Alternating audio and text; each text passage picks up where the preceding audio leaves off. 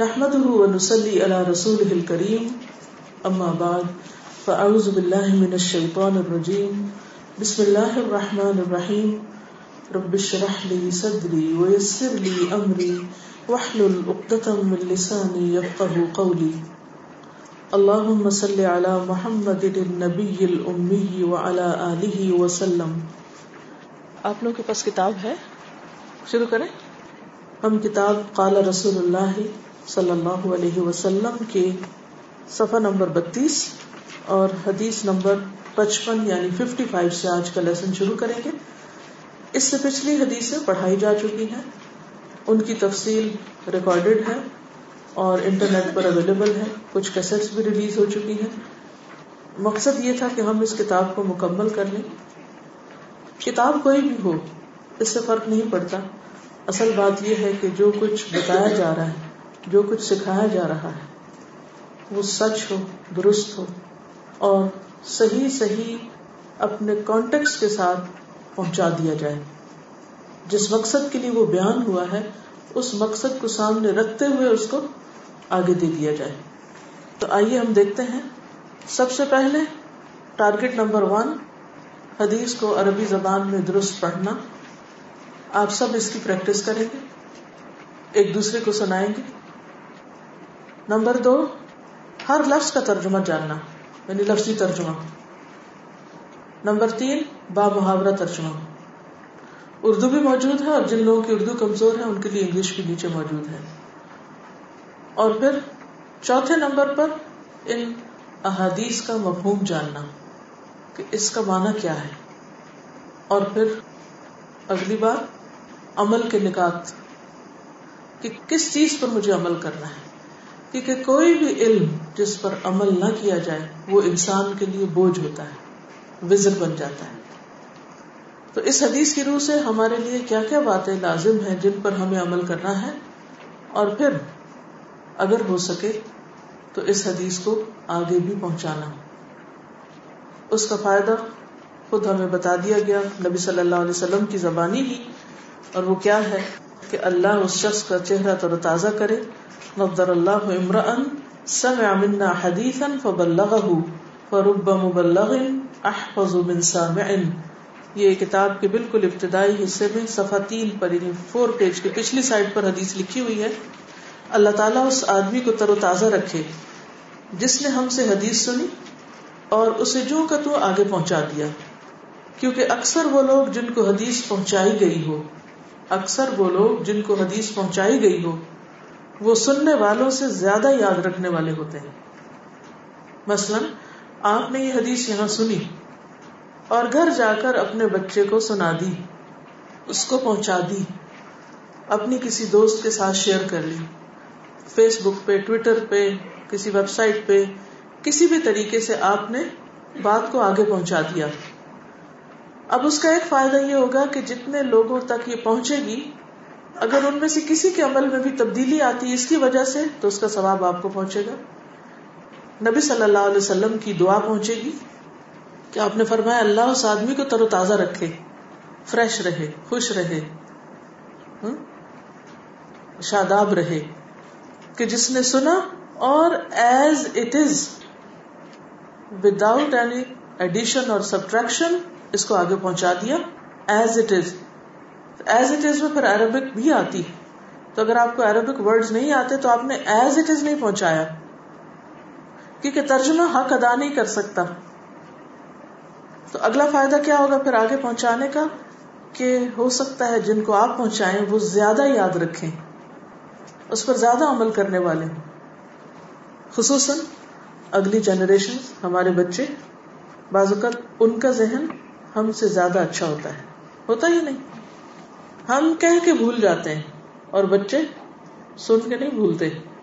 وہ یاد رکھتے ہیں کہ آپ نے کیا کہا تھا۔ اور پھر جب آپ عمل نہیں کرتے اور آپ اس کو بھول جاتے ہیں تو وہ آپ کو یاد کراتے ہیں کہ آپ نے تو یہ بتایا تھا، اب آپ ایسا کیوں نہیں کر رہے؟ تو اس طرح ایک اور فائدہ یہ ہوتا ہے کہ وہ شخص جو سنتا ہے، ہمیں یاد کراتا ہے، وہ ہمارے لیے عمل میں ایک مددگار بھی بن جاتا ہے۔ ہمارے عمل میں آسانی کا ذریعہ بن جاتا ہے۔ تو اس سے کئی فائدے ہوتے ہیں۔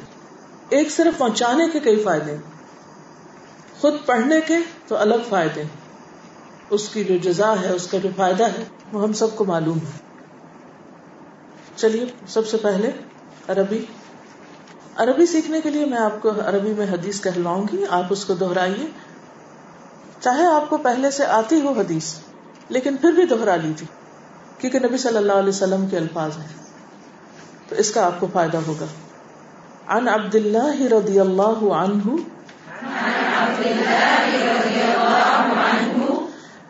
ابھی کچھ لوگ بول نہیں رہے، بولیے منہ سے لفظ اتنا زور سے کم از کم بولیے کہ آپ کے اپنے کان آپ کی آواز سن سکیں۔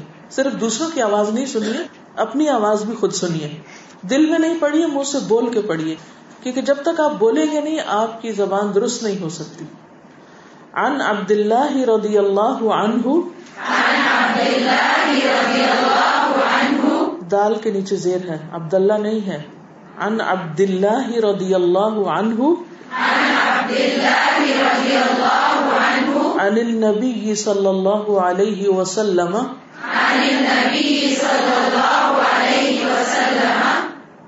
قال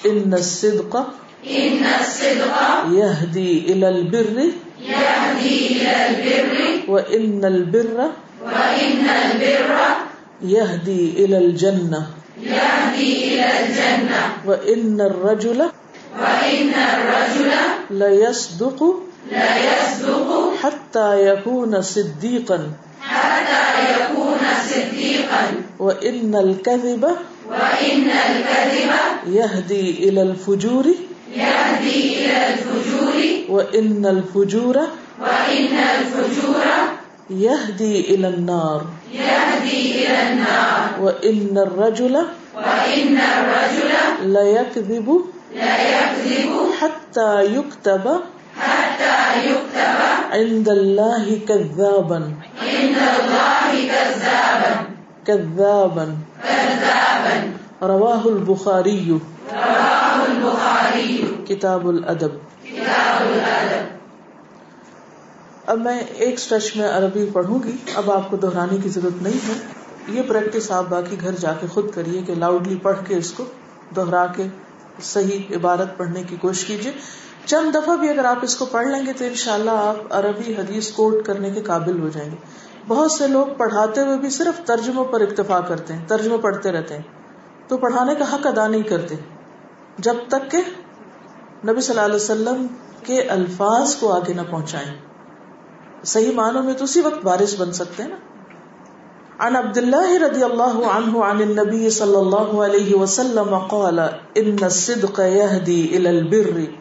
وان البر يهدي الى الجنه وان الرجل لا يصدق حتى يكون صديقا وان الكذب يهدي الى الفجور وان الفجور يهدي الى النار وان الرجل لا يكذب حتى يكتب عند الله كذابا رواه البخاري كتاب الادب سیدنا عبداللہ رضی اللہ عنہ سے روایت ہے کہ نبی کریم صلی اللہ علیہ وسلم نے فرمایا، بلا شبہ یعنی بے شک سچ آدمی کو نیکی کی طرف رہنمائی کرتا ہے اور نیکی جنت کی طرف رہنمائی کرتی اور آدمی سچ بولتا رہتا ہے۔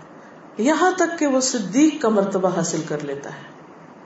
اور بلا شبہ جھوٹ آدمی کو برائی کی طرف لے جاتا ہے یا رہنمائی کرتا ہے اور برائی جہنم کی طرف رہنمائی کرتی ہے۔ اور آدمی جھوٹ بولتا رہتا ہے۔ یہاں تک کہ وہ اللہ کے ہاں بہت جھوٹا لکھ لیا جاتا ہے۔ یعنی بہت زیادہ جھوٹ جمع ہونے کی وجہ سے وہ جھوٹوں میں شمار ہوتا ہے۔ سب سے پہلی چیز یہ کہ صدق کا معنی کیا ہے؟ صدق سعود دال، قاف۔ صدق کہتے ہیں سچ کو، صلاح۔ اور اس کا تعلق صرف بولنے سے نہیں ہوتا۔ بولے جائے تو سچی بات، لیکن بولنے کے علاوہ اس کا تعلق انسان کی سوچ سے بھی ہے، انسان کے عمل رویے اور معاملات سے بھی ہے۔ مثلا، سچائی کا تعلق ٹروتھ فلنس کا تعلق انسان کے ایمان سے ہے سب سے پہلے۔ قرآن مجید میں سورت البقرہ کے شروع میں ہی آ جاتا ہے وہ من الناس من يقول آمنا بالله وباليوم الآخر وما هم بمؤمنين لوگوں میں سے بعض ایسے ہیں جو کہتے ہیں کہ ہم اللہ پر اور یوم آخرت پر ایمان لائے، حالانکہ وہ مومن نہیں، وہ ایمان والے نہیں یعنی وہ اپنے ایمان کے دعوے میں سچے نہیں، کیونکہ ان کے قول اور ان کی سوچ میں فرق ہے، اختلاف ہے، ان کے دل اور زبان میں اختلاف ہے۔ جو وہ کہہ رہے ہیں، اس کو وہ پوری طرح مانتے نہیں۔ تو گویا ایمان میں سچائی کیا ہے کہ انسان سب سے پہلے دل کا سچا اور پھر اس کو زبان سے جب دہرائے تو دل اور زبان میں فرق نہ ہو۔ دل چونکہ معلومات کا خزانہ بھی ہوتا ہے۔ تو جو انسان کو معلوم ہو، جس چیز کا علم ہو، جس چیز کو وہ حق سمجھتا ہو، اسی کو زبان سے نکالے۔ تو گویا زبان کی سچائی اس وقت سچائی ہوگی جب دل اور زبان دونوں آپس میں موافقت کریں گے۔ دل جس بات کو صحیح سمجھتا ہے، زبان اسی کو بولے۔ یہ نہیں کہ دل میں کچھ اور ہے اور زبان پر کچھ اور۔ اس کا نام نفاق ہے، ایمان نہیں۔ پھر اسی طرح انسان کے ایمان اور اسلام کی سچائی کب آتی ہے سامنے؟ جب وہ اپنے عمل سے اس کا اظہار کرتا ہے۔ جب وہ دل سے مان لیتا ہے اللہ کو، اللہ کی بات کو، اور زبان سے بول بھی رہا ہے، اقرار بھی کر رہا ہے یہ کسی اور کو بتا رہا ہے، تو پھر کیا لازم آتا ہے کہ اسے کر کے بھی دکھائے؟ کیونکہ اگر وہ اس کو کر نہیں رہا، تو اس کا عمل اس کے خلاف گواہی دے رہا ہے۔ وہ عمل میں جھوٹا ہے۔ وہ کیا ہے؟ عمل میں جھوٹا ہے۔ تو سچائی دل کی بھی، سچائی زبان کی بھی اور سچائی عمل کی بھی۔ ان تینوں چیزوں کے اندر سچائی ہونی چاہیے۔ جب بات میں ہوتی ہے تو اس کو سچ بولنا کہتے ہیں۔ اگر کسی سے وعدہ کیا جائے تو اس میں وعدے کی پابندی کہتے ہیں اس کو۔ اور اسی طرح جب عمل میں آ جائے وہ، تو پھر وہ انسان کے سچا ہونے پر دلیل ہوتی ہے، گواہی ہوتی ہے۔ اسی طرح اس روٹ سے بہت سے اور لفظ استعمال ہوتے ہیں۔ مثلاً صداقت صداقت کہتے ہیں سچی دوستی کو۔ پھر صدقہ، عام طور پہ لوگ اس کو صدقہ کہتے ہیں۔ صدقہ مہر کو کہتے ہیں۔ مہر جو ادا کیا جاتا ہے۔ تو اصل پروننسیشن کیا ہے؟ ہم کہتے ہیں نا صدقہ خیرات۔ صدقہ is not a correct word it صدقہ۔ صدقہ صدقہ صدقہ جو ہے نا وہ، جس کی پھر جمع صدقات ہے، کیونکہ صدقہ کی صدقات ہے اور صدقہ کی صدقات ہے۔ وہ آت النساء صدقات ہند نہلا وہاں بہر کے معنی میں آ رہا ہے۔ ڈاوری جو مرد کو، بیوی کو دینی ہوتی شادی کے موقع پر۔ اب عبادت میں سچائی کیا ہے؟ یعنی عمل میں سچائی، کہنا چاہیے کہ زبان کی سچائی کے علاوہ دل کی سچائی کا عمل کی کیا ہے؟ مثلاً سب سے پہلا سچ انسان کیا بولتا ہے ایمان لانے کے بعد؟ وہ تو زبان سے بولا نا۔ عمل کا سچ کیا ہے؟ سب سے پہلا عمل کا سچ نماز۔ نماز۔ اگر کوئی شخص نماز نہیں پڑھتا، تو اس کے ایمان کا دعوی بھی سچا نہیں مانا جائے گا۔ اسی لیے کیا کہا جاتا ہے؟ کہ انسان کے ایمان اور کفر کے درمیان جو حد فاصل ہے وہ کیا ہے؟ نماز. حالانکہ وہ لا الہ الا اللہ پڑھ رہا ہے. لیکن اس کے لا الہ الا اللہ کا اعتبار نہیں جب تک کہ وہ عمل سے اظہار نہ کرے. اور وہ ہے سلاد نماز. اسی لیے کوئی شخص اگر نماز پڑھتا ہے لیکن اس میں سستی کرتا ہے، سستی کرتا ہے، تو اس کے لیے کیا حکم ہے؟ سستی کا معنی سمجھتے کیا؟ لیٹ کرنا، بلا وجہ، اور سستی کیا؟ ٹال مٹول۔ کس کی علامت ہے؟ معلوم ہے آپ کو؟ اب اس پر ہم سب اپنا اپنا جائزہ لیں۔ ہم سچے ہیں یا نہیں؟ سب سے پہلے ہم اپنی نمازوں کو دیکھ لیں، کیونکہ نماز آئینہ ہے۔ کیا ہم سب فجر کے وقت اٹھتے ہر کوئی اپنے آپ سے پوچھے، کیا ہم فجر کے وقت ٹائم کے اندر نماز پڑھتے اسی طرح دیگر نمازیں بھی۔ منافقین کی علامت کیا بتائی گئی؟ سب سے بھاری نماز ان پر کون سی ہے؟ فجر اور عشاء۔ حضرت عمر جو فجر کی نماز پڑھاتے ہوئے جن کی شہادت ہوئی تھی وہ اپنے بارے میں، اپنے نفاق کے بارے میں اتنا ڈرتے ہیں کیونکہ منافقت کی سب سے پہلی علامت جھوٹ ہے۔ وہ اتنا ڈرتے ہیں کہ کہیں میرا نام تو منافقوں میں نہیں، لیکن آج ہم سب اس سے بالکل بے خوف ہو گئے اور صرف اتنا زبان سے کہہ دینا کافی سمجھتے ہیں کہ ہم لا الہ الا اللہ پڑھ رہے اور جو لا الہ الا اللہ پڑھے گا جنت میں چلا جائے گا۔ لیکن اس نے اپنی سچائی کا ثبوت کہاں سے دیا؟ پھر اسی طرح آپ دیکھیے کہ انسان اپنے ایمان کی سچائی کا ثبوت سب سے پہلے نماز سے دیتا ہے، پھر اس کے بعد دوسری چیز کون سی ہے؟ نماز کے فوراً بعد ہاں زکات خیرات، اور اس کا تو نام ہی صدقہ ہے۔ وہ تو اسی روٹ سے ہے۔ گویا انسان کی سچائی کی دلیل ہے کہ انسان جس کے ساتھ سچا ہوتا ہے فیتھ فل ہوتا ہے اس پر اپنا مال خرچ کرنے میں یا اس کے لیے اپنا مال خرچ کرنے میں اس کو کوئی آر نہیں ہوتا۔ اسی لیے شوہر کی وفاداری کے ثبوت کے طور پر کہ ہاں واقعی وہ بیوی کا بوجھ اٹھانے کے قابل ہے، نکاح کے موقع پر اس سے مہر دلوایا جاتا ہے۔ تو صدقہ اور خیرات، یہ آپ ترتیب اب آپ دیکھ لیے قرآن مجید کے بالکل آغاز میں۔ ذالک الکتاب لا ریب فیہ ہدی للمتقین، کیونکہ اس حدیث کا تعلق بھی ہدایت کے ساتھ آ رہا ہے۔ اس کو پھر کنیکٹ کیجیے یہ کتاب جس میں کوئی شک نہیں یعنی کوئی جھوٹ ہے ہی نہیں۔ کوئی چیز اس میں ایسی نہیں جو حقیقت کے خلاف ہو۔ ون ہنڈریڈ پرسینٹ بالکل سچ ہے۔ لا رہی بفی یعنی آپ دیکھیے قرآن پاک کا آغاز بھی کس بات سے ہو رہا ہے؟ کس کانسیپٹ سے ہو رہا ہے؟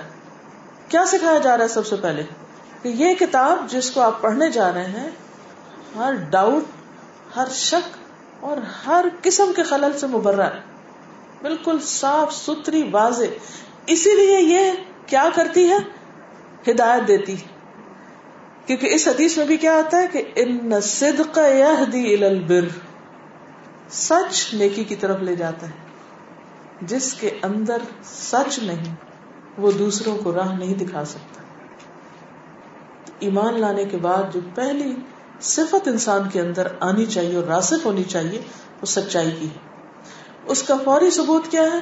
اللہ دینا امنون بالغیب، اس کو سچ مانتے جو غیب بتا دیا گیا۔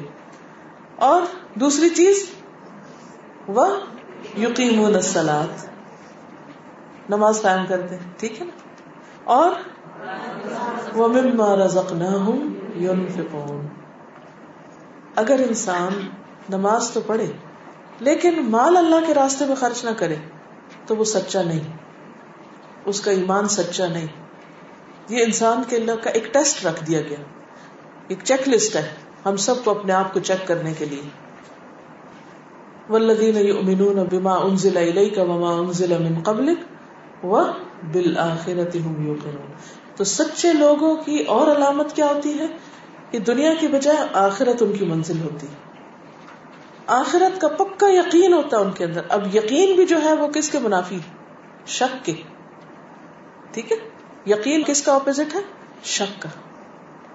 تو جو سچ ہوتا ہے، وہ بالکل واضح ہوتا ہے، روشن ہوتا ہے، حقیقت کے مطابق ہوتا ہے، اس میں کوئی شک نہیں ہوتا۔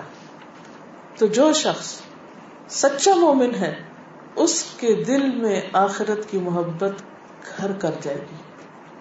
وہ آخرت کے لیے جینا شروع کرے گا۔ وہ ہر فیصلے میں آخرت کو مد نظر رکھے گا۔ تو ایک پورا معیار دے دیا گیا۔ لہذا سچ انسان کے اندر بھی ایمان کی شکل میں سچ انسان کی زبان سے بھی اور سچ انسان کے عمل میں بھی اور سچ انسان کے معاملات میں بھی۔ کہ جب وہ کسی سے وعدہ کرتا ہے، جب وہ کسی کے ساتھ بزنس کرتا ہے، تو اس کو دھوکا نہیں دیتا، اس کو چیٹ نہیں کرتا، وعدے کی پابندی کرتا ہے، کسی کے مال میں خیانت نہیں کرتا۔ یعنی جب اس کے پاس کوئی امانت رکھی جاتی ہے، تو اس میں خیانت نہیں کرتا۔ حدیث یاد ہے نا کہ منافق کی چار علامتیں بات کرے تو جھوٹ بولے، وعدہ کرے تو خلاف کرے، امانت رکھی جائے تو خیانت کرے، اور بات کرے تو گالی گلوچ کرے۔ ساری چیزیں کور ہو جاتی نا اس میں۔ ہاں؟ سچائی، وعدہ کیا ہے؟ دوسرے لوگوں کے ساتھ معاملہ۔ امانت کیا، مالی معاملات، اور زبان کی خرابی کیا، گالی گلوچ، لان تان، یہ ساری چیزیں آ جاتی ہیں۔ کنیکٹ کر رہے ہیں ان چیزوں کو؟ کیونکہ آپ میں سے بہت سے لوگ ماشاء اللہ قرآن مجید پڑھے ہوئے ہیں اور آپ ان آیتوں کو بھی رٹے ہوئے ہیں اور ترجمہ بھی آتا ہے اور سارا مفہوم بھی آپ اچھی طرح سمجھتے ہیں۔ لیکن یہ چیزیں عمل میں نہیں۔ تو اب ان حدیثوں کو جو آپ پہلے سے جانتے ہیں، ان کو دوبارہ پڑھ کے یاد دہانی کرنے اور کرانے کی ضرورت کیا ہے تاکہ یہ سب کچھ عمل میں آئے؟ اگر عمل میں نہیں، تو ایک طرح سے ہم پھر جھوٹ بول رہے ہیں۔ ہم کہتے ہیں ہم اس کو مانتے ہیں۔ کیا مانتے ہیں؟ اگر عمل اس کے مطابق نہیں۔ پھر آپ دیکھیے کہ یہ جو کانسیپٹ ہے نا کہ ان صدق یہدی البر، کہ سچ جو ہے وہ نیکی کی راہ دکھاتا ہے۔ گویا نیکی کی توفیق سچ سے ملتی سچ سے راستہ ملتا ہے۔ ان صدق یہدی البر۔ وہ کیسے؟ یعنی سوچنے کی بات ہے کہ سچائی سے نیکی کا راستہ کیسے ملتا ہے؟ اس کی ایک مثال ہے۔ یعنی اسٹیٹمنٹ کیا ہے؟ سچائی نیکی کی راہ دکھاتی سچائی سے نیکی کے مواقع ملتے سچائی نیکی کی طرف لے جاتی لہذا جو شخص نیک بننا چاہتا ہے، اس کے لیے سب سے پہلے تو سچا ہونا ضروری تب وہ نیک بن سکتا ہے۔ جو سچا نہیں، وہ نیک بھی نہیں۔ کہ اپنے آپ کو کچھ بھی سمجھتا ہوں۔ اس میں نبی صلی اللہ علیہ وسلم کی سیرت سے ایک مثال ہے کہ مکی زندگی کے آخری دور میں مدینہ کے کچھ لوگ آپ کے پاس آئے اور اسلام قبول کر لیا۔ جب یہ لوگ رسول اللہ صلی اللہ علیہ وسلم کے پاس جمع ہوئے تو ان میں سے ایک شخص اٹھا۔ یہ عباس بن عبادہ بن ندلہ انصاری تھے۔ انہوں نے کہا، اے قبیلہ خزرج کے لوگوں کیا تم جانتے ہو کہ تم اس آدمی سے کس چیز پہ بیت کر رہے ہو؟ یہ کیا کہہ رہے ہو تم؟ لا الہ الا اللہ پڑھ رہے ہو اور بیت کر رہے ہو۔ انہوں نے کہا ہاں۔ کہا کہ تم تمام سرخ و سفید کے خلاف جنگ میں بیت کر رہے یعنی اس شخص پر ایمان لانا کیا ہے؟ پوری دنیا کو اپنا دشمن بنا لینا۔ دیکھ لو کیا کر رہے ہو یہاں۔ اس میں تمہارے اموال برباد ہوں گے اور تمہارے بہترین افراد قتل ہوں گے۔ یعنی لا الہ الا اللہ پڑھ رہے ہو تو یاد رکھو، پھر اس کا نتیجہ بھگتنے کے لیے تیار رہو۔ انہوں نے کہا کہ ہم پھر ان کو اموال کی ہلاکت اور افراد کے قتل کے باوجود قبول کرتے ہیں۔ ابھی ایک اسٹیٹمنٹ تھی۔ اوکے نو پرابلم ہم جان بھی لگائیں گے، ہم مال بھی لگائیں گے۔ ابھی ایک بات ہے جو وہ کر رہے ہیں۔ پھر اے خدا کے رسول، ہمارے لیے کیا ہے اگر ہم اس وعدے کو پورا کر لیں؟ آپ نے فرمایا جنت۔ جنت۔ انہوں نے کہا، ہاتھ بڑھائیے۔ آپ نے ہاتھ بڑھایا، پھر انہوں نے بیت کر لی۔ کہ کوئی فرق نہیں پڑتا۔ اگر ہمیں جان دینی پڑتی ہے، مال دینا پڑتا ہے، لیکن اگر ہمیں جنت ملتی ہے، تو یہ نفے کا سودا ہے۔ اس وقت جبکہ نبی صلی اللہ علیہ وسلم ابھی دشمنوں کے گھیرے میں تھے۔ آپ نے سیرت پڑی ہوگی کہ مکی دور کا آخری حصہ کتنا مشکل دور تھا۔ آسان نہیں تھا۔ اس میں یہ لوگ ایمان لا رہے ہیں اور ان کو پتا ہے کہ ہم ان پورے قرائے سے بھی ٹکر لیں گے اور ان کے علاوہ پیچھے اور بھی جو دشمن ہے سب سے۔ اس وقت آپ کے پاس کوئی مادی طاقت نہیں، کوئی مال نہیں، کوئی افرادی طاقت نہیں، کوئی سیاسی طاقت نہیں، کوئی حکومت نہیں، کچھ بھی نہیں آپ کے پاس۔ اس وقت تو خود مکہ میں جتنے بھی مسلمان تھے، ان سب کو اپنا ایمان بچانے کے لیے ایک مصیبت پڑی ہوئی تھی۔ ایسے میں یہ لوگ آ کے ایمان لا رہے ہیں۔ دیکھیے کتنے مشکل حالات میں۔ لیکن کون سی چیز تھی جس نے انہیں اتنا اٹریکٹ کیا تھا کہ ساری مخالفت مول لینے پہ تیار ہو گئے تھے؟ کیا تھی وہ چیز؟ آپ کی سچائی سچائی کی طاقت تھی۔ آپ کا سچا ہونا تھا۔ آپ کا سچ تھا کہ یہ جو ہم سے کہیں گے وہ بالکل سچ ہوگا۔ اس لیے ہم ہر نقصان پر ان کا ساتھ دینے کو تیار ہیں۔ یہ ہمیں دھوکہ نہیں دیں گے۔ یہ ہم سے جھوٹا وعدہ نہیں کریں گے۔ یہ جو کہیں گے وہ کر کے دکھائیں گے۔ یہ سچائی کی طاقت تھی۔ سچائی صرف ایک کانسیپٹ نہیں، ایک بہت بڑی پاور ہے۔ اور یہ اس پاور کا کرشمہ۔ سچائی دلوں کو مسخر کرتی ہے۔ دل مو لیتی ہے۔ وہ لوگوں کو آمادہ کرتی ہے کہ وہ قربانی کی قیمت پہ آپ کا ساتھ دیں۔ آج ہم لوگ دین کا ساتھ بھی دینا ہوتا ہے۔ اسی دین کا جس کا مدینہ والوں نے ساتھ دیا تھا۔ پہلے کیا دیکھتے ہیں؟ ہمیں کیا ملے گا؟ ہمیں کیا ملے گا؟ ہمارے لیے کیا ہوگا؟ کیا کوئی جاب ملے گی؟ کوئی پیسے ملیں گے؟ کوئی بزنس ملے گا؟ کوئی زمینیں ملے گی؟ کوئی کاروبار ملے گے؟ کیا ملے گا؟ تو ہم دین کی طرف بڑھیں۔ اور دین کا کام کریں اور دین کے خادم بن جائیں اور اگر یہ سب کچھ دین کے نام پہ حاصل نہیں ہوتا تو پھر کوئی اور دنیا کا کاروبار کرے۔ یہی وجہ ہے کہ آج دین کے کام کے لیے مخلص قابل افراد نہیں ملتے۔ کیونکہ وہ زبانی کلامی کہتے ہیں کہ ہم دین کے خادم ہیں، لیکن جب ان کے ذاتی مفادات سامنے آتے ہیں تو پیچھے ہٹ جاتے ہیں۔ جہاں ان کی ذات کو فائدہ نہیں ہوتا تو دین سارا رستے میں رہ جاتا ہے۔ عہد نہیں نبھاتے۔ تو بات یہ ہے کہ اس دور میں تو نبی صلی اللہ علیہ وسلم کا ساتھ دینے کا مانا تھا کہ جنگ مسلط ہو، کیونکہ وہ دور اس قسم کا تھا۔ آج ضروری طور پر یہ نہیں ہے کہ آپ جب دین کا کوئی کام کریں تو آپ کو ضرور جنگی کو دیکھنی پڑے۔ لیکن ایک چیز جو ہر ایک کو کرنی پڑتی ہے، وہ ہے قربانی۔ جب تک ہم قربانی کے درجے پر دین کے لیے آگے نہیں بڑھتے۔ جب تک ہم کچھ دے کر مال، وقت، جان لگا کر آگے نہیں بڑھتے، اس وقت تک یہ دین پنپ نہیں سکتا۔ کیونکہ یہ سچا دین ہے اور اس کی آبیاری کے لیے، اس کی گروتھ کے لیے سچائی چاہیے۔ سچے لوگ چاہیے، ایماندار، مخلص، وفادار لوگ چاہیے، جو ہر مشکل کے باوجود اس کا ساتھ نہ چھوڑے آج ایسے کتنے لوگ ہم صرف اس وقت تک دین کا ساتھ دیتے ہیں جب تک ہماری ذات کو کچھ نہ ہو۔ جہاں ہماری انا کو کوئی مسئلہ آ جائے، کوئی ہم اوور سینسیٹیو ہوتے ہیں اپنی ذات کے بارے میں، ذرا سی کوئی بات کہہ دے تو ہم اس پہ سینسیٹیو ہو جاتے ہیں اور ہم پیچھے ہٹ جاتے ہیں۔ ذرا ہمیں کوئی مالی نقصان پہنچے تو ہم پیچھے ہٹ جاتے ہیں۔ ذرا ہماری مرضی کے خلاف کچھ ہو جائے تو ہم پیچھے ہٹ جاتے ہیں۔ لیکن جو سچا ہوتا ہے وہ جب اللہ کے راستے پہ نکلتا ہے تو کسی بھی قیمت پہ پیچھے نہیں ہٹتا، کیونکہ وہ سچ بولتا ہے۔ مدینے والوں نے جو بیعت کی تھی، وہ سچی بیعت تھی۔ اسی لیے نبی صلی اللہ علیہ وسلم نے وہاں ہجرت کی تھی۔ اور اسی لیے مدینہ کو اتنی بڑی سعادت نصیب ہوئی کہ اللہ کے گھر مکہ کے بعد پھر مدینہ کو حرم بننے کا شرف حاصل ہوا۔ حالانکہ مدینہ کی آب و ہوا اور مدینہ کا جو موسم اور زمین جو تھی، وہ اسلام سے پہلے کو بہت اچھی جگہ نہیں تھی۔ وہاں وبائیں پھوٹتی تھیں اور وہاں کے لوگ بھی کوئی بہت اچھے نہیں تھے، لیکن نبی صلی اللہ علیہ وسلم کی آمد کی برکت سے وہاں ہر طرف خیر ہی خیر ہو گئی۔ اور آپ نے اس کا نام یسرف سے بدل کر مدینہ تو نبی رکھ دیا، کعبہ رکھ دیا۔ تو اس کا آغاز کہاں سے تھا؟ سچائی سے تھا۔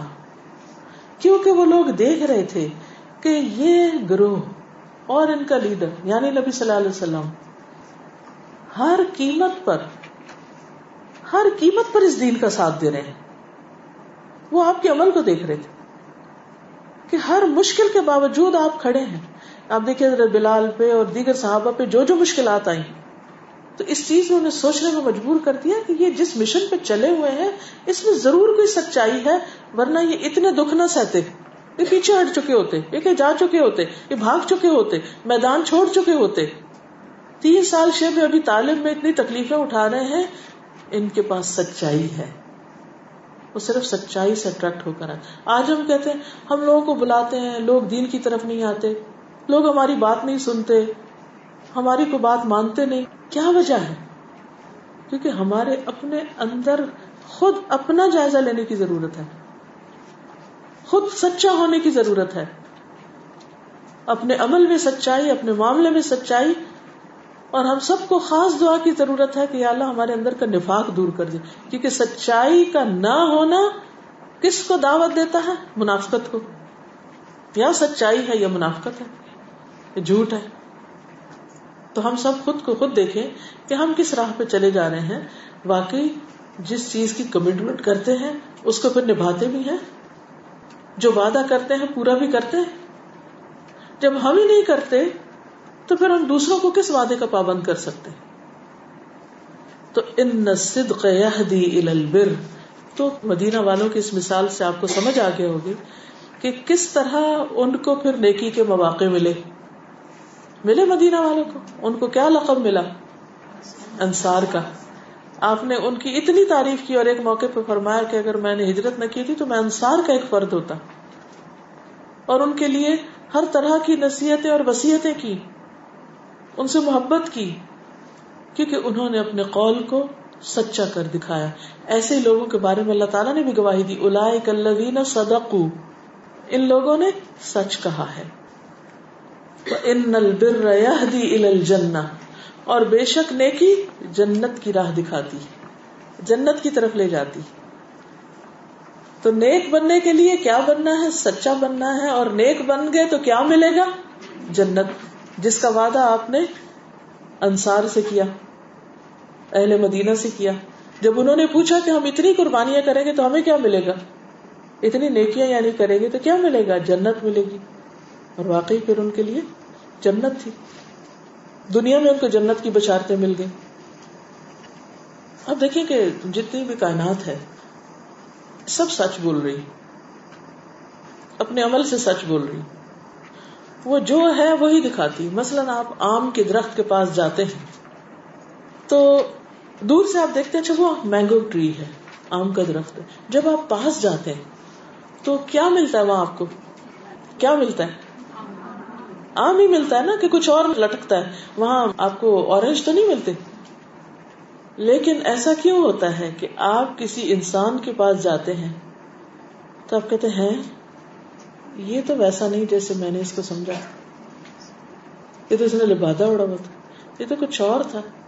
یہ ظاہر میں جو خیر بھلائی کر رہا تھا، پیچھے سے نیت یہ تھی۔ مقصد یہ تھا۔ کیونکہ یہ ہو نہیں سکتا کہ آپ کی نیت میں خلل ہو اور وہ آپ کی زبان پہ نہ آ جائے یا آپ کے عمل یا رویے سے ظاہر نہ ہو جائے۔ وہ سامنے آ جاتا ہے۔ اس وقت انسان سوچتا ہے یہ اتنی خوش آمد اور یہ اتنی باتیں، یہ سب کے پیچھے بس یہ مقصد تھا۔ کیونکہ جو شخص سچا ہوتا ہے، کوئی بھی نیکی صرف اللہ کے لیے کرتا ہے اور کہتا ہے کہ میں صرف اللہ کے لیے کر رہا ہوں، پھر وہ اس کا سیلا بندوں سے نہیں چاہتا۔ اور اگر بندے اس کا سلا نہ دیں تو اس کو کوئی شکایت بھی نہیں ہوتی ان سے۔ وہ کہتے میں نے ان کے لیے کیا ہی نہیں۔ میں نے کیا تھا اپنے رب کے لیے اور وہ مجھے جزا دینے کے لیے کافی ہے اور اس کا بدلہ جنت کی شکل میں رکھا ہوا ہے۔ لہذا وہ اپنے عمل میں سچا ہوتا، پھر اس کے اخلاق میں، اس کے رویے اور اس کے معاملات میں تبدیلی نہیں آتی۔ وما بدلو تبدیلا نو چینج جو انہوں نے کہا کر کے دکھایا۔ اور اس پہ جمے رہے۔ یہی سے پھر استقامت آتی۔ اچھا ہم استقامت کیوں نہیں آتی؟ کیونکہ ہم اپنی نیت میں ہی سچے نہیں ہوتے۔ عزم اور ارادے میں ہی سچے نہیں ہوتے۔ ہم ڈاور ڈول ہوتے ادھر بھی دیکھ رہے تھے، ادھر بھی دیکھ رہے تھے۔ اچھا فائدہ ادھر ہے کہ ادھر ہے؟ اور جدھر کوئی فائدہ ظاہری اور وقتی نظر آتا ہے، ادھر لٹک پڑتا ہے۔ تو اصل بات یہ ہے کہ سچا ہونا ایک بہت بڑی بھلائی ہے اور بھلائیوں کا راستہ کھولتی ہے۔ اور اگر آپ پر نیکیوں کے خیر کے دروازے بند ہو رہے ہوں، تو کسی کو ملامت نہ کرے سوائے اپنے آپ کی کہ کہاں میری غلطی ہے؟ کہاں میری کوتا ایسا کیوں ہو رہا ہے؟ اور اگر آپ سچے ہوں گے نا تو اللہ آپ کو دکھا دے گا۔ اصل وجہ بھی بتا دے گا۔ کیونکہ بعض اوقات ہم بات کچھ ہوتی ہے، اسے بنا کے کچھ اور پیش کرتے ہیں، اس کو آؤٹ آف کانٹیکس بیان کرتے ہیں۔ کچھ سے کچھ کر دیتے ہیں۔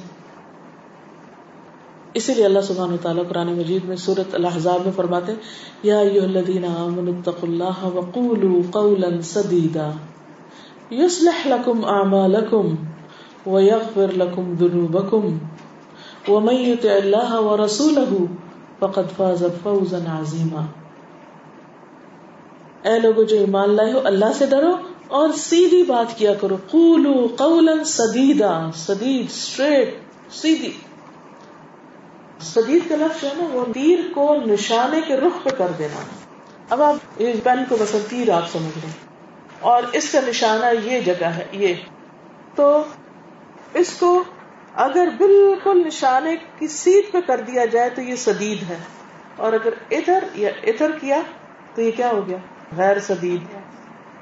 قولو قولا سدیدا۔ بالکل سیدھی بات کرو، نشانے پہ لگتی ہوئی بات، حقیقت پر مبنی بات، لاگ لپیٹ کر کے ادھر سے ادھر ٹوسٹ نہ کرو۔ نہ اس میں ایگزیجریشن کرو۔ کہ اس میں اتنی زیادہ اس کو حد سے بڑھاؤ کہ وہ اتنی سی بات اور اس کو کچھ سے کچھ بنا دی اگر آپ یہ سمجھے کہ نشانہ یہ نہیں، یہ بھی اس کا حصہ ہے تو اپنے آپ کو دھوکہ دے رہے ہیں۔ بات بس اتنی ہے، یہاں سے بس یہاں تک جائے گا تو نشانے پہ بیٹھے گا، ورنہ ہٹ جائے گا۔ تو قول قولا سدیدا۔ فائدہ کیا ہوگا؟ یوسلح لکم اعمالکم، تمہارے اعمال کی اصلاح کر دے گا۔ اللہ تمہارے اعمال درست کر دے گا۔ کیونکہ صدق کا ایک معنی کیا ہے؟ صلاح، درستگی۔ اللہ تمہارے اعمال سچ کی وجہ سے بالکل ٹھیک کر دے گا۔ یعنی جو تمہارے کام ہوں گے وہ بھی سیدھے ہو جائیں گے۔ اور کیا ہوگا؟ وہ یکفر لکم دنوبکم اور تمہارے گناہوں کو معاف کر دے گا۔ تمہاری غلطیاں معاف کر دے گا۔ کئی دفعہ ہوتا نا، آپ نے بالکل نشانے پہ رکھا ہوتا ہے، لیکن لگانے کے باوجود ادھر ادھر ہو جاتا ہے۔ ابھی خطا ہو گئی نا۔ ہماری نیت میں نہیں تھا کہ ہم ادھر ماریں گے، ادھر ماریں گے۔ لیکن لگ گیا ادھر یا ادھر، ہم سیدھے ہی جانے والے تھے۔ تو اب یہ اس کو کیا کہتے ہیں؟ نشانہ خطا ہو گیا۔ تو خطاؤں کو اللہ تعالی معاف کر دیتا ہے۔ یا پھر لکم گنوبکم سچ کی برکت سے گناہ بھی معاف ہو جائیں گے۔ اب آپ دیکھیے کہ یہ جو سچ کی برکت سے گناہوں کی معافی ہے یہ بھی انسان کے لیے ایک بہت بڑی نعمت ہے اور اللہ تعالیٰ کی ایک بہت بڑی رحمت ہے۔ اور یہاں پر یہ جو کہا نا کہ تمہارے امال درست کر دے گا، یہ بالکل وہی مفہوم ہے جس میں ہم یہ دیکھ رہے ہیں کہ وہ نیکی کی طرف لے جائے گا۔ یعنی انسان کو اچھے کاموں کا موقع ملتا رہے گا۔ اسی لیے آپ دیکھیے کہ ہمیں وہ دعا سکھائی گئی ہے نا اللہ قلبی وہ سد لسانی۔ اللہ میرے دل کو ہدایت دے اور میری زبان کو درست کر دے۔ میرے دل کو ہدایت دے اور زبان کو درست کر دے۔ یعنی بات نپی تلی اور سیدھی کرے۔ ٹوسٹ نہ کرے۔ ادھر ادھر کی نہ کرے۔ کچھ سے کچھ نہ بنا دے اس کو۔ ایک اور دعا بھی سکھائی دی کہ اللہ ارن الحق حق ورژ نتبا وہ ارن الباطل باطلا ورژ نجتنابا جب انسان سچ بولتا ہے، سچ پر عمل کرتا ہے، بات درست کرتا ہے، تو پھر اس کو سچائی کی تلاش بھی ہو جاتی ہے۔ وہ سچائی کی تلاش میں رہتا ہے۔ اس کی تھنکنگ بھی آبجیکٹو ہو جاتی ہے۔ وہ چیزوں کو اسی رنگ میں دیکھتا ہے، جیسی وہ ہوتی نہ بڑھاتا، نہ گھٹاتا ہے۔ یہیں سے پھر عدل و انصاف شروع ہوتا ہے۔ تو وہ دعا بھی مانگتا ہے کہ اللہ ہمیں حق کو حق دکھا۔ یعنی جو چیز جیسی ہے ویسی دکھا، نہ ہم اس کو بڑا جانے نہ چھوٹا۔ کیونکہ جب ہم کسی چیز کو بڑا کر دیتے ہیں اس کی منزلت سے، تو بھی غلط ہے۔ دھوکا کھا رہے ہیں نا۔ اور اگر اس سے گٹا دیتے ہیں، تو بھی نقصان میں ہے۔ ہم اس کا حق ادا نہیں کریں گے، تو بھی پوچھ ہوگی۔ مثلاً اگر کوئی ماں کو خدا کہنا شروع کر دے، تو یہ کیا ہوگا؟ جھوٹ ہے۔ اب اس کا نتیجہ کیا ہوگا؟ کیا وہ نیکی کے دروازے کھلیں گے یا کسی شر کے؟ شر کے۔ اسی طرح کو ماں کو ماں ہی نہ مانے، اس کے درجہ گھٹا دے۔ تو اس سے کیا ہوگا؟ اسی طرح ہر رشتہ، ہر شخص کا معاملہ، جو جس جگہ پر ہے، جس مقام کا حقدار ہے، اس کو وہ دینا دراصل اللہ کے فیصلے کو قبول کرنا ہوتا ہے۔ اسی لیے پیغمبر کے لیے بھی غلوف کرنے کو منع کیا گیا، کیونکہ اس سے شرک کا دروازہ کھلے گا۔ قوم نو میں شرک کیسے پیدا ہوا تھا؟ کہ انہوں نے کچھ شخصیتوں کو اتنا بڑھایا کہ وہ خدا کے برابر پہنچا دیا۔ تو سچائی کیا ہے؟ سچا ہونا کیا ہے؟ سچائی کی تلاش کیا ہے کہ انسان ہر چیز کو حقیقت کے روپ میں دیکھنے کا عادی ہو جائے؟ اور پھر فرمایا ہوا ان رج اور بے شک انسان سچ بولتا رہتا ہے۔ حتی یکون صدیقا یہاں تک کہ وہ صدیق کہلاتا ہے۔ صدیق ہو جاتا ہے اللہ کے نزدیک۔ صدیق بہت زیادہ سچا۔ سچا ہی سچا۔ ہر درجے کا سچا۔ سچائی میں کامل۔ صدیق کون؟ سچائی میں کامل۔ عمل سے اپنی بات کو سچ کر دکھانے والا۔ ابو بکر رضی اللہ تعالیٰ عنہ کا لقب یہی تھا۔ حضرت عائشہ کا لقب تھا، صدیقہ۔ حضرت مریم کا لقب کیا تھا؟ امہ صدیقہ۔ کانا یا کلان الطعام۔ تو صدیق کون ہوتا ہے؟ جس کی ہر چیز سچی ہو۔ اس کے برعکس، وہ ان الكذب يهدي الى الفجور۔ اور بے شک جھوٹ فجور کی طرف لے جاتا ہے۔ فجور کو اگر آپ ڈکشنری میں دیکھیں، تو فجور کے معنی ہوتے ہیں گنا زنا، حق سے تجاوز، بگاڑ۔ فجور۔ کیا مانا ہے فجور کا؟ گنا زنا، حق سے تجاوز یعنی حق سے آگے ہو جانا، حق تک نہ رہنا، بگاڑ۔ تو جھوٹ جو ہے، غلط خبر دینا، خلاف حقیقت بات کرنا، دل اور زبان کا اختلاف یعنی جو سچائی کی تعریف کی، اس سے بالکل الٹ۔ اور بے شک جھوٹ انسان کو کس طرف لے جاتا ہے؟ یہ دی الفجور۔ گناہ کی طرف لے جاتا ہے، زنا کی طرف لے جاتا ہے بگاڑ کی طرف لے جاتا ہے۔ یعنی جھوٹ صرف جھوٹ ہی نہیں ہے، بلکہ جھوٹ برائیوں کی جڑ ہے۔ اور جھوٹ سے بہت سی برائیوں کے دروازے کھل جاتے ہیں۔ مثلاً جیسے ہم نے پہلی بات کی تھی، ایمان میں جھوٹا ہونا، وہ کیا ہے؟ وہ من الناس من یقول آمنا باللہ و بالیوم الاخر وما تو یہ کہاں جھوٹ بول رہے ہیں؟ ایمان میں۔ پھر نماز کے وقت اگر پوچھے نماز پڑھ لی اور پڑھی نہیں ہو تو وہ کہے گا ہاں پڑھ لی۔ تب یہ کیا ہوا؟ جھوٹ نہیں اس کو یہ رستہ دکھایا نا؟ فجور کا، گناہ کا، بگاڑ کا، حق سے تجاوز۔ اچھا اور آپ دیکھیے، زبان سے تو پھر غلط بیانی تو اپنی جگہ ہے ہی۔ عبادت میں، اخلاق میں دھوکا فریب، چیٹنگ۔ منافقین کی اگلی صفت کیا بتائی گئی؟ کیا کرتے ہیں؟ یخادعون اللہ والذین آمنوا۔ کون سی کانسیکوینسز آپ دیکھ رہے ہیں؟ کس طرح آیات ریلیٹڈ ہیں ایک دوسرے سے؟ جھوٹے لوگ اللہ کو بھی دھوکا دیتے ہیں اور ایمان والوں کو بھی دھوکا دیتے ہیں۔ ان سے بھی کھیل رہے ہوتے ہیں۔ بات کچھ ہوتی ہے، بتاتے کچھ اور ہیں۔ وما یخدعون الا انفسهم جھوٹا شخص دراصل اپنے آپ کو دھوکے میں رکھے ہوئے۔ اس کو اتنی جھوٹ کی عادت پڑ جاتی ہے کہ وہ خوش فہمیوں کا شکار ہو جاتا ہے۔ خوش فہمیاں کیا ہوتی اپنے بارے میں وہ سوچنا کہ آپ وہ ہے نہیں جو آپ اپنے آپ کو سمجھتے ہیں۔ یعنی غلط بات سوچنا۔ اب متکبر کون ہوتا ہے؟ اپنے آپ کو بڑی چیز سمجھنے والا۔ حالانکہ اللہ کے نزدیک اس کی حیثیت ایک مچھر کے پر برابر نہیں۔ اور وہ اپنے آپ کو کیا سمجھے ہوئے؟ میں بڑی چیز ہوں۔ تو وہ جھوٹ ہے نا؟ خوش فہمی غلط فہمی۔ وجہ کیا ہے اس سارے مسئلے کی؟ فی قلوبہم مرضن ان کے دلوں میں بیماری ہے۔ ہم عام طور پہ کہہ دیتے ہیں منافقت کی بیماری، اور وہ لفظ رٹے رٹائے پڑھ دیتے ہیں اور تفسیریں لکھ لیتے ہیں اور پیپر حل کر لیتے ہیں اور نمبر لے کے پاس ہو جاتے ہیں اور عمل وہیں کا وہیں کھڑا ہوتا ہے۔ ان کے دلوں میں ایک بیماری ہے، جس بیماری نے ان کے سارے عمل کو پلٹا کے رکھ دیا۔